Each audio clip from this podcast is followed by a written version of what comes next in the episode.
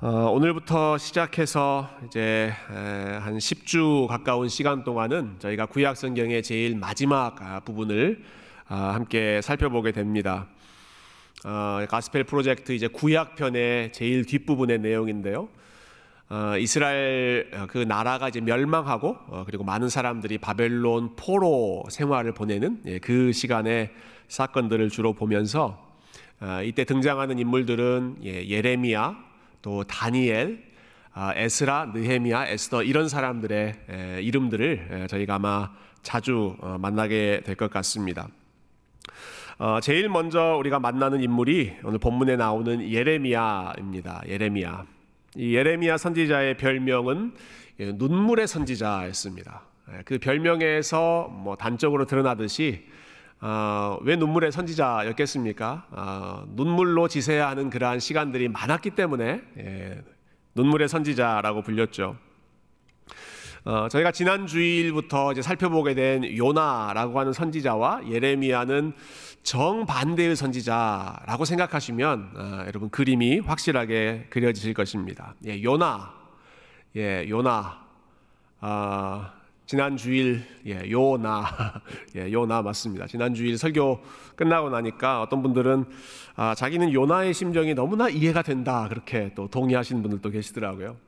어, 얼마나 아, 그 말씀이 부담스러웠으면 그렇게 멀리까지 떠나겠는가 예, 공감이 된다는 말씀하셨는데 예, 여러분 요나는 하나님의 명령에 정면으로 도전했던 그런 선지자죠. 근데 예레미야는 반대입니다. 예레미야는 정말 어려운 말씀을 끝까지 포기하지 않고 순종했던 선지자가 예레미야입니다. 눈물을 머금고 눈물을 계속 흘려가면서 하나님의 말씀을 순종했던 사람이 예레미야입니다. 어, 그가 살았던 시대가 참 암울한 시대죠. 예루살렘이 멸망하는 그런 시대입니다. 모든 사람들은 이 나라가 멸망하지 않기를 바랬습니다. 예. 여러분 어떤 백성이 자기 나라가 멸망하는 것을 원하겠습니까? 모두 다다 멸망하지 않기를 망하지 않기를 소망하고 기도하고 어, 하던 그때 예레미야는 사람들에게 이 나라가 망하게 될 것이다. 그리고 이 나라가 망하는 것이 하나님의 뜻이다라고 외쳤습니다. 돌맞을 일이죠. 예, 사람들로부터 돌맞을 그러한 메시지를 전하는 것입니다. 얼마나 많은 사람들이 예레미야를 싫어했겠습니까?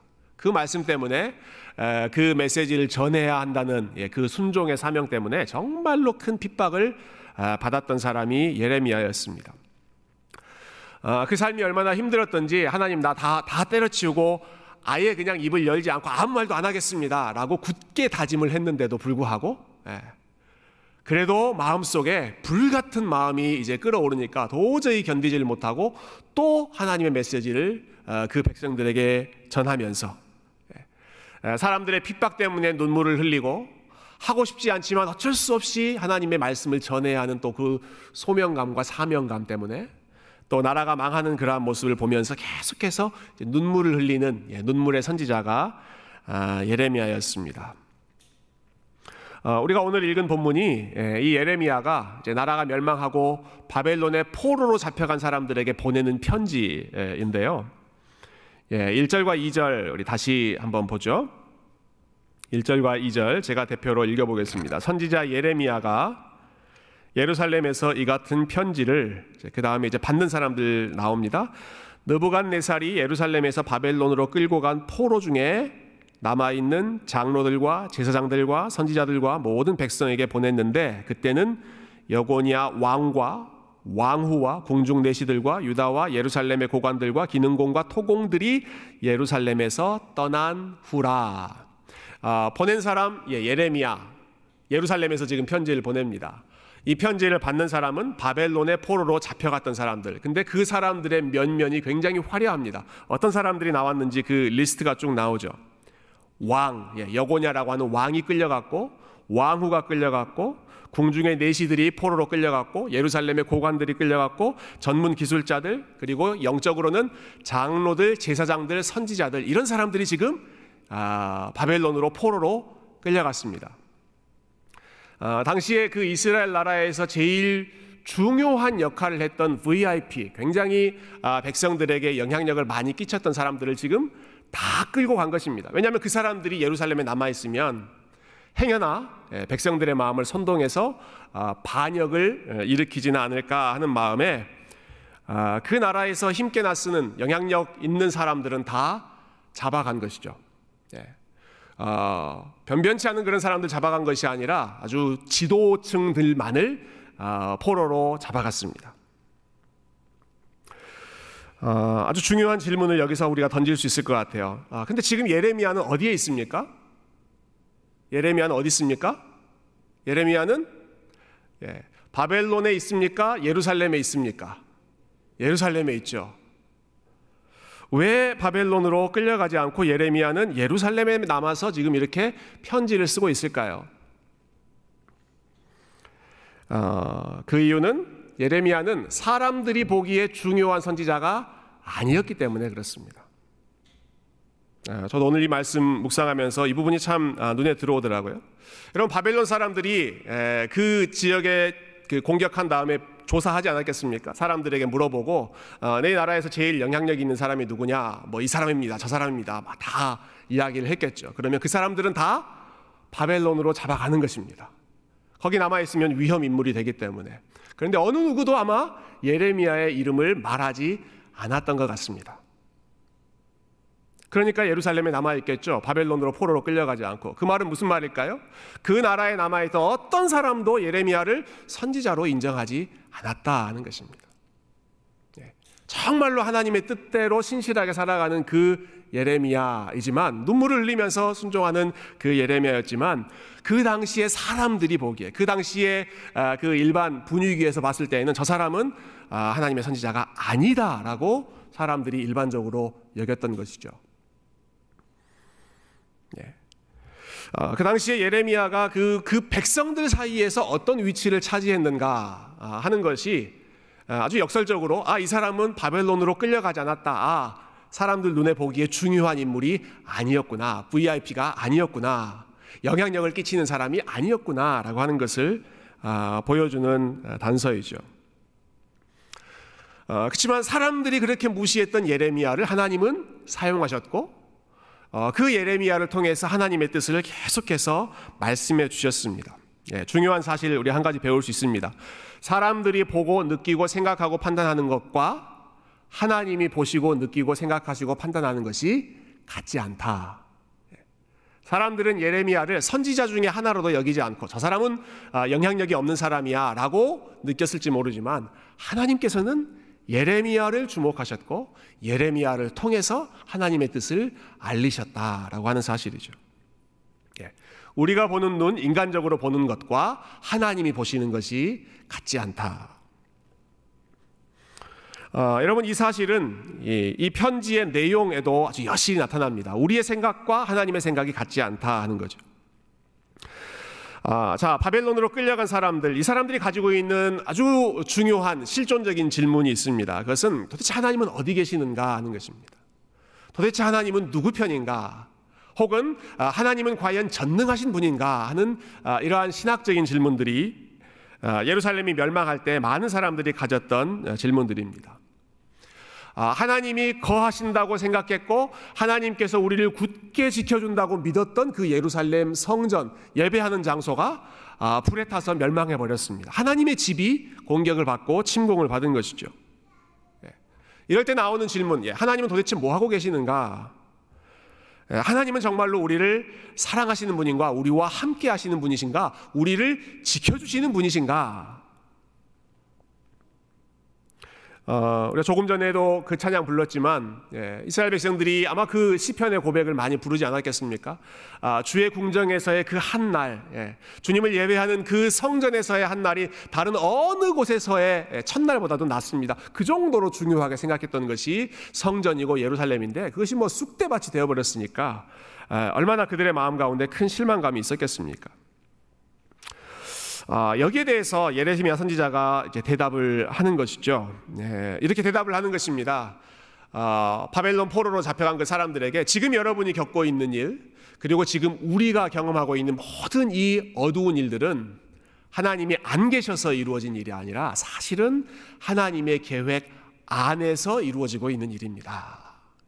하나님의 뜻으로 지금 진행되고 있는 일입니다. 하는 사실을 예레미야가 전달하고 있습니다.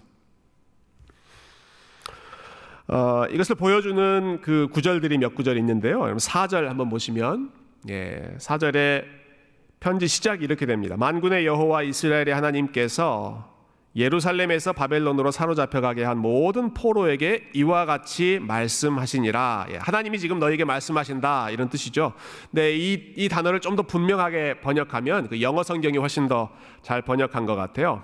예, 만군의 여호와 하나님 곧 너희를 예, 예루살렘에서 바벨론으로 보낸 예, 그 사람들에게 내가 편지한다. 예, 그 말은 내가 너희를 지금 바벨론으로 보냈다는 것입니다. 바벨론 왕 느부갓네살이 너희를 지금 데려간 것이 아니라 uh, all the exiles whom I have sent 내가 보낸 예, 내가 그 나라로 보낸 모든 사람들에게 편지를 한다. 하나님이 보내셨다라는 뜻이죠. 7절에도 그 모습이 나옵니다. 내가 사로잡혀 가게 한 그 성읍. 또 14절에도 내가 쫓아 보내었던 나라들.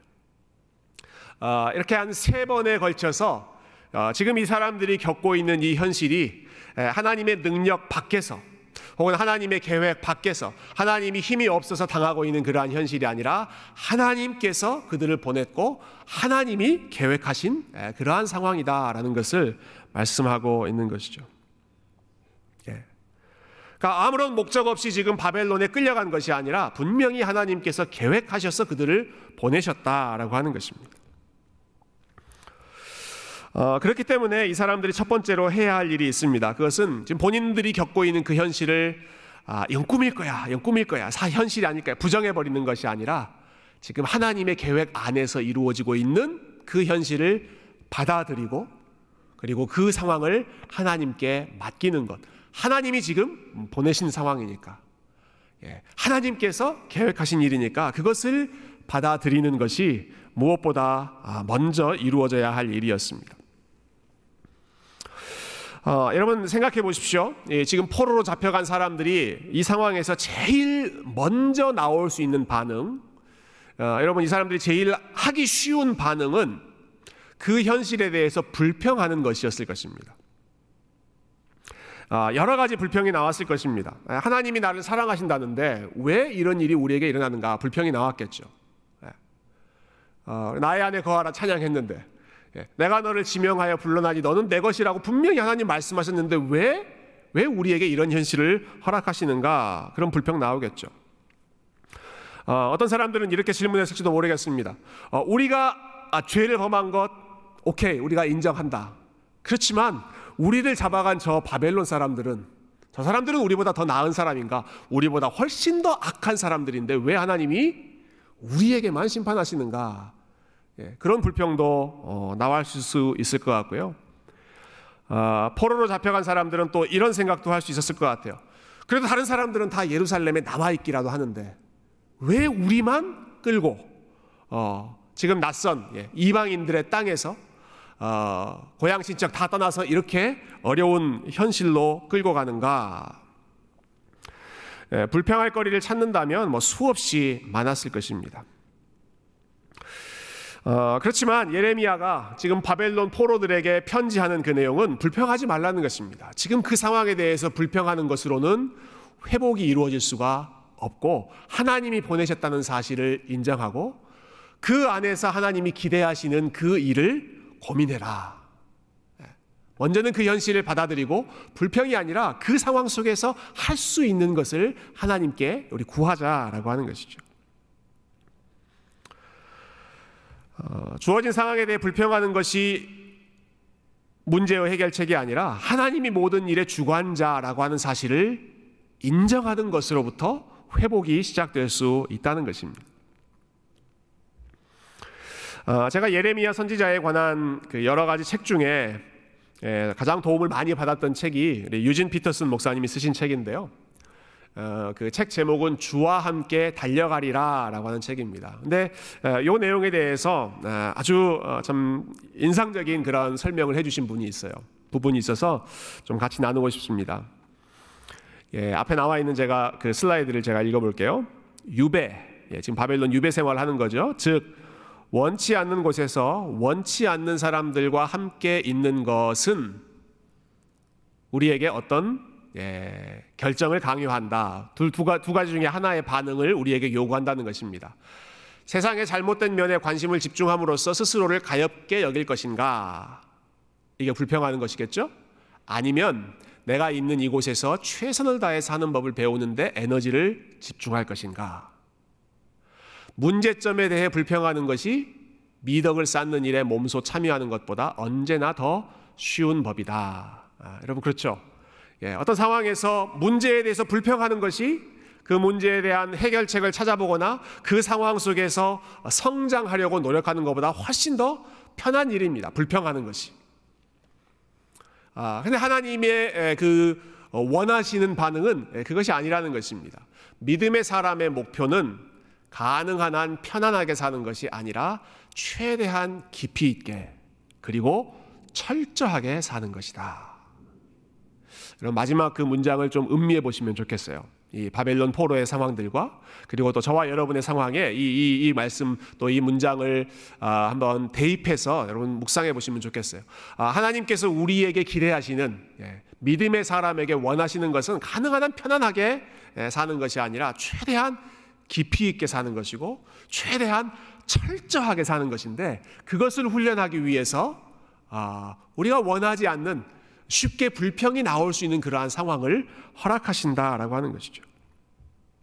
근데 그 상황에서 지금 바벨론 포로들에게 에, 불평이 아니라 하나님의 뜻을 받아들이며 그 안에서 이루어낼 수 있는 선한 일들을 추구하는 일, 그 안에서 깊이 있게 아주 철저하게 살면서 하나님의 뜻을 이루는 삶을 예레미야 선지자가 아, 함께 권면하고 있는 것입니다. 자, 그래서 그들에게 깜짝 놀랄 만한 이야기를 하는데요. 예, 편지의 중요한 부분들 잠깐 잠깐 우리 살펴보십시다. 5절과 6절, 예, 5절 6절 한번 같이 읽어보도록 하겠습니다. 예, 5절과 6절 시작. 너희는 집을 짓고 거기에 살며 텃밭을 만들고 그 열매를 먹으라. 아내를 맞이하여 자녀를 낳으며 너희 아들이 아내를 맞이하며 너희 딸이 남편을 맞아 그들로 자녀를 낳게 하여 너희가 거기에서 번성하고 줄어들지 아니하게 하라. 아멘. 이 한마디로 말하면 어떻게 표현할 수 있을까요? 돌아올 생각하지 말아라 하는 것입니다. 돌아올 생각하지 말아라. 이곳 생각하지 말고 거기서 잘 먹고 잘 살아라. 네, 너무 표현이 좀 거칠지 모르겠습니다. 거기서 집을 짓고 살아라. 거기서 아내를 맞이하고 결혼을 하고 살아라. 아, 거기에서 자녀를 양육하면 살아라. 그리고 너희 자녀만이 아니라 너희 자녀들의 자녀까지도 양육하면서 살아라. 이곳에 대한 미련, 연민 이런 거 갖지 말고 바벨론에서 열심히 살아라 하는 것입니다. 예. 아, 우리가 지금 바벨론 이 신세가 우리가 이렇게 어떻게 어쩌다가 우리가 이렇게 됐는가 연민, 불평, 저주 이런 이런 마음으로 살지 말고 그곳에서도 열심히 살아가 살아가라 하는 것이죠. 어, 바벨론에서의 삶을 충분히 인조해라는 말입니다. 인조해라. 누리라는 것입니다. 아, 여러분 이것은 명령으로 이렇게 이렇게 살아라라고 주시는 명령인 동시에 사실은 하나님이 주시는 약속이기도 합니다. 너희는 이렇게 이렇게 살아라 라고 하는 말은 너희들이 이렇게 살 수 있다 라고 하는 약속의 말씀입니다. 바벨론 포로로 잡혀갔기 때문에 내 삶의 의미는 아무것도 없다. 난 다 망했다. 그렇게 살아가는 것이 아니라 그 땅에서도 집을 이룰 수 있는 삶을 하나님께서 허락하실 것이고 그 땅에서도 가정을 이루고 그 땅에서도 자녀를 양육하고 그 땅에서도 일상적인 삶, 예, 정상적인 삶을 살아갈 수 있도록 하나님께서 채워주시겠다라고 하는 그 약속이 이와 같이 살아라 라고 하는 명령으로 표현되는 것이죠. 왜 이런 말씀, 왜 이런 명령을 하실 수 있겠습니까? 그들이 잡혀가 있는 이 바벨론 땅에도 하나님이 계시고 그 바벨론 땅도 하나님이 다스리는 땅이고 예, 그 바벨론 땅에서 땅에 있는 백성들도 하나님이 사랑하시는 백성이기 때문에 이와 같은 은혜를 하나님께서 베푸시겠다. 어, 특히 5절과 6절에 나오는 말씀 보면 네, 단순히 뭐 잘 먹고 잘 살라라는 정도가 아니라 에, 여기 나오는 이미지들 있죠. 예, 농사를 지어라, 아, 또 가정을 이뤄라, 자녀를 양육, 양육해라 하는 이러한 이미지들은 예, 창세기 1장에 나오는 하나님께서 인간을 창조하신 후에 주셨던 명령입니다. 창조의 명령. 예. 하나님이 창조하신 온 땅을 다스려라, 경작해라, 생육하고 번성해라. 예, 가정을 이루고 계속해서 흥왕하는 번성하는 그러한 삶을 살아라 하는 것이죠. 예, 다시 말하자면 아, 포로로 잡혀갔다고 있어서 해서 겨우겨우 그냥 목숨만 부지하는 그냥 하루하루 생존에 급급한 그러한 삶이 아니라 하나님께서 처음 인간을 창조하셨을 때 그 사명을 이루는 삶. 예, 하나님이 창조주이시기 때문에 생육하고 번성하며 하나님의 은혜로 그 땅에 충만한 삶을 살아가는 것. 이것이 가능한 일이고 이것이 우리에게 주어진 사명이다라는 것입니다. 어, 한 걸음 더 나아가서 예레미야가 이렇게까지 도전합니다. 우리 7절 말씀, 예, 7절 같이 한번 읽어보십시다. 시작. 너희는 내가 사로잡혀 가게 한 그 성읍의 평안을 구하고 그를 위하여 여호와께 기도하라. 이는 그 성읍이 평안함으로 너희도 평안할 것임이라. 아멘. 예, 사람들에게 기도하라는 말씀하시죠. 바벨론 포로들에게 기도해라. 성전 무너졌다고 기도 쉬지 말고 계속해서 내가 거기에 계속 있으니까 내가 너희의 기도를 들을 것이니까 계속해서 기도해라. 예, 기도의 사명을 멈추지 말라는 명령입니다. 근데 인상적인 것은 그렇게 기도하되 무엇을 위해 기도하라고 하나님 말, 말씀하시죠? 사로잡혀 가게 한 그 성읍의 평안을 위하여 기도해라 하셨습니다. 너희가 떠나온 고향 땅을 위해서 기도해라 이렇게 말씀하지 않으십니다. 네, 지금 바벨론 잡혀가 있는 사람들에게 너희들이 두고 온 그 가족들 고향 예루살렘 예루살렘의 회복을 위해서 기도해라라고 하지 않으시고 어, 너희를 사로잡아간 바로 그 성읍의 평안을 위해서 기도해라 말씀하십니다. 여러분 이 성읍이 어떤 성읍입니까? 바벨론이죠 바벨론. 네. 여러분 그들을 사로잡아간 이 바벨론이 어떤 나라입니까?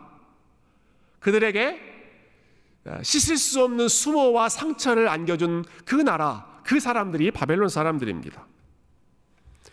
사랑하는 나라를 무너뜨렸고 성전을 파괴했고 어, 보고 싶은 가족들과 생이별하게 만들어서 자기들을 원치도 않는데 끌고 간 그 나라가 지금 바벨론이라고 하는 나라죠. 원수와 같은 나라입니다. 그런데 하나님께서 예레미야를 통해서 이 포로로 잡혀간 이 사람들에게 주시는 말씀이 열심히 기도해라. 그런데 너희를 사로잡아간 그 성읍을 위해서 기도해라. 그 성읍의 평안을 위해서 기도해라. 예.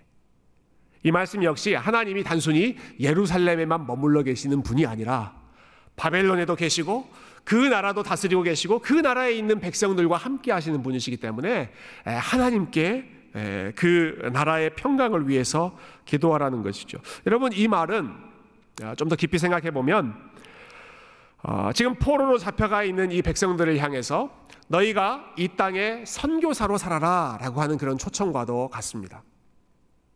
예. 너희는 지금 힘이 없어서 여기에 끌려온 예, 어, 저주받은 그런 인생이 아니라 내가 너희를 바벨론으로 보낸 내가 그 땅에 보내서 그곳을 위해 기도하게 만드는 그곳을 위해서 중보 기도하게 만드는 선교적인 사명을 가지고 내가 너희를 보냈다 하는 것입니다. 예, 바벨론으로 바벨론으로 아, 하나님을 예배하는 사람들이 없는 바로 그곳으로 하나님을 아는 백성들을 보내신 것이죠. 어, 우리가 선교에 대해서 정의할 때 예, 선교는 이것이다. 자주 인용하는 말이 우리 존 파이퍼 목사님의 그 설명을 자주 인용하지요. 선교는 예배가 없는 곳에 예배를 회복하는 것이 선교다. 야, 이런 말씀 여러분 들어보셨을 것입니다. 예배가 없는 곳에 예배를 회복하는 것. 지금 하나님이 그 일을 하고자 하시는 것입니다. 바벨론 땅 예배가 없는 곳에 에, 나라를 빼앗겼지만 하나님을 아는 그 백성들을 보내서 그곳에서 기도해라. 예, 하나님의 이름이 들리게 해라. 하나님을 찬양하는 목소리가 들리게 해라. 그곳에서 예배하는 일들이 시작되게 해라 하는 것이죠. 어, 여러분 하나님께서 이스라엘 백성들 포로로 보내실 때 에, 너희는 이 땅, 예, 바벨론 제국을 정복해서 그 나라를 기독교 국가로 만들어라. 뭐 이런 명령을 주시는 것이 아니었습니다. 그 땅에서 너희가 포로이지만 너희의 신분이 아주 열악한 곳이지만 열악한 상황이지만 그래도 기도해라. 그래도 기도해라. 나는 너희들을 중심으로 내가 일하겠다. 예. 아무도 하나님을 경외하지 않는 바로 그곳에서 하나님을 경외하는 사람들이 생기도록 더 많아지도록 예. 그래서 그 주변에서 사람들이 뭐라 하든지 할것 어, 상관하지 않고 계속해서 어, 하나님께 드리는 찬양과 기도와 예배의 목소리가 흘러나오도록 하나님이 그곳에서도 영광 받으시도록 그 삶을 원하시고 이 백성들을 그곳으로 보내셨던 것입니다. 네, 바로 선교적인 사명을 바벨론 땅에서 감당하라라고 하는 것이죠. 어, 여러분 이 말씀에 순종하며 살았던 사람이 있는데요. 저희들이 잘 아는 예, 다니엘과 세 친구들. 여러분 다니엘과 세 친구들 예, 그들의 삶을 여러분 잘 아시죠? 어, 여러분 다니엘과 세 친구들은 이미 이 당시에 포로로 잡혀갔던 사람들이었습니다. 네. 아, 이스라엘 지역에서 아주 어, 유망한 아, 왕족이고 귀족의 그런 후예들이었기 때문에 그 사람들 VIP 같은 청년들, 청소년들 아, 데리고 갔죠. 아마 그 사람들이 예레미야가 보낸 편지를 읽었을 것입니다. 예레미야가 포로에 보낸 예, 바벨론 땅에 지금 잡혀와 있는 그 백성들 너희가 그 땅의 평안을 위해서 기도해라. 그곳에서 열심히 살아라. 예, 떠나온 아, 그 고향을 후회하지 말고 그곳에서 열심히 살아라. 아, 다니엘의 삶을 생각해 보십시오. 다니엘의 세 친구들의 삶을 여러분 생각해 보십시오. 그들이 바벨론에 정착했습니다. 아, 그곳의 학문과 문화를 열심히 배우죠. 바벨론 왕의 신하가 됩니다. 그 나라의 평강을 위해서 할 수 있는 최선의 노력을 다합니다. 그리고 심지어 사람들이 어, 금지 명령을 내놓고 기도하지 말아라 라고 하는 명령을 내놓았을 때도 계속해서 쉬지 않고 하나님께 기도했습니다. 그들이 왜 그렇게 열심히 살았을까요? 여러분 다니엘이 왜 그렇게 예, 자기 나라도 아닌데 끌려간 그, 그 포로에 예, 포로로 끌려간 그 나라에서 바벨론 제국에서 아, 본인을 끌려간 그 원수와 같은 나라에서 왜 그렇게 열심히 아, 공부하고 왜 그렇게 최선을 다해서 아, 총리의 자리에까지 올라갔을까? 예. 그가 개인적인 야망이 있어서 아 내가 이 나라에서 더 큰 세계에서 한 자리 차지해 봐야겠다 그러한 개인적인 야망을 가지고 그렇게 열심히 살았을까 그것이 아니더라는 것이죠 다니엘과 그 친구들이 왜 그렇게 그 바벨론에서 고위직까지 올라가면서 열심히 살았는가 예레미야가 보낸 이 하나님의 말씀에 순종하기 위해서 우리가 지금 포로이지만 그리고 우리가 바벨론 땅에 있지만 비록 우리가 바벨론의 우상 숭배에는 물들지 않는다고 하더라도 하나님께서 우리에게 보내신 이 땅에서의 사명을 우리 최선을 다해서 감당하리라. 열심히 아, 성실하게 살아가고 열심히 공부하고 실력을 쌓고 아, 그러면서도 하나님의 백성으로서의 정체성을 잃어버리지 않고 계속해서 기도하면서 살아가는 아, 이 포로들의 삶은 예, 결국은 예레미야가 보냈던 이 편지에 대한 아, 예레미야를 통해서 들려준 하나님의 말씀에 열심히 순종하며 살아가는 것이 그들의 삶에서 나타났던 예, 열매였습니다. 아, 자신들이 처해 있던 그런 상황이 기대했던 상황이 아니고 원하지 않는 상황이었지만 아, 하나님께서 주신 말씀에 순종하는 마음으로 어, 하나님이 원하시는 선교적인 사명을 끝까지 감당하려고 했던 것이죠. 어, 우리 11절 말씀 읽고 오늘 말씀을 예, 정리하도록 하겠습니다. 예, 오늘 이 본문을 다루면서 이 말씀을 그냥 넘어가면 너무 서운할 것 같아요. 우리 11절 우리 같이 한번 읽어보십시다. 시작. 여호와의 말씀이니라 너희를 향한 나의 생각을 내가 아나니 평안이요 재앙이 아니니라 너희에게 미래와 희망을 주는 것이니라 아멘. 아, 여러분 이 말씀 아, 우리 얼마나 좋아하는 말씀입니까? 아마 성도님들 중에 가장 좋아하는 성경 구절 중에 하나가 너희를 향한 나의 본심은 재앙이 아니라 희망이다, 평안이다. 나는 너희에게 미래와 희망을 주는 너희의 여호와 하나님이다라는 말씀입니다. 어, 그런데 이 말씀이 지금 누구에게 주어진 말씀이고 어떤 상황에서 주어진 말씀인지를 우리가 함께 기억했으면 좋겠습니다. 여러분 이 말씀은 지금 바벨론에 끌려간 포로들에게 주신 말씀입니다. 재앙을 경험한 사람들에게 지금 주신 말씀입니다. 그렇죠? 큰 재앙을 경험하고 있는 사람들이죠. 그리고 그들에게 너희들 바벨론 땅에서 열심히 살아라. 예, 원하지 않는 그러한 삶이지만 불편한 삶이지만 그곳에서 열심히 살아라. 이것을 권면하면서 주시는 말씀이 너희를 향한 나의 생각은 재앙이 아니라 평안이다라고 하는 말씀입니다. 아, 다시 말해서 예, 아, 이 말씀 11절에 나오는 말씀은 너희들의 삶에는 아무런 재앙이 없을 것이다 하는 것을 아, 쉽게 약속하는 그러한 말씀이 아니었습니다. 재앙을 경험한 사람들에게 주시는 말씀이었습니다.